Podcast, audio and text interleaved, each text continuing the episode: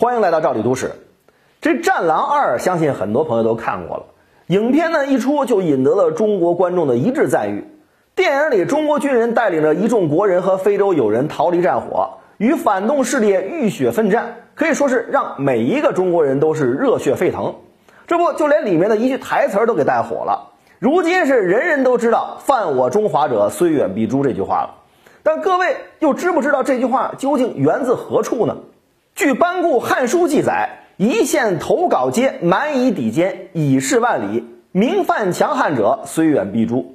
意思就是应该将砍下的头颅悬于一方蛮夷居所的稿阶，以此啊向方圆万里之内的人昭示：但凡有胆敢冒犯我大汉王朝的人，不论多远，我都要诛杀他们。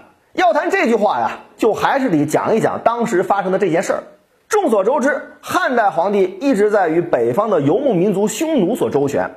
汉武帝为稳定边疆，曾经对匈奴实施了猛烈的军事打击。同武帝这一仗大伤了匈奴的元气。到了西汉晚期，匈奴分裂为南北两支势力，北匈奴的首领为郅支单于，南匈奴则是呼韩邪单于。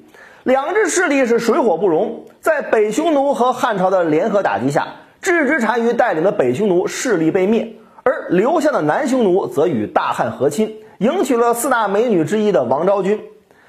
明犯强悍者，虽远必诛。这句话的历史时期就是汉灭北匈奴之时。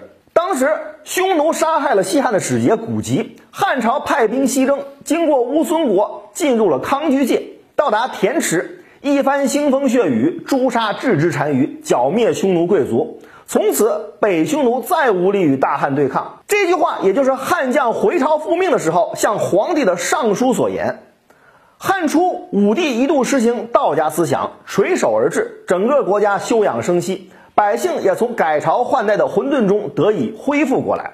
经过几十年的恢复，汉帝国经济稳定发展，政治日趋完善，军事呢也实力大增，因此有了足够的实力去讨伐连年骚扰汉朝的匈奴。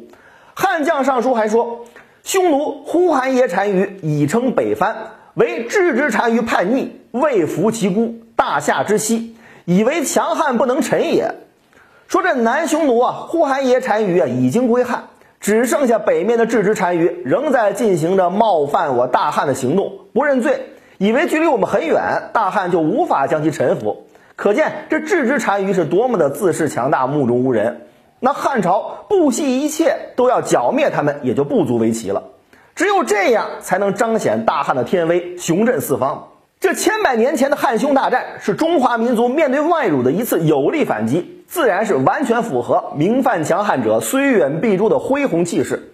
时至今日，电影《战狼二》将这句话加以改编，引用进了影片，一来符合影片的故事情节，二来更激起了中国人心里那份对于千古华夏的爱国情。的确是一部佳作。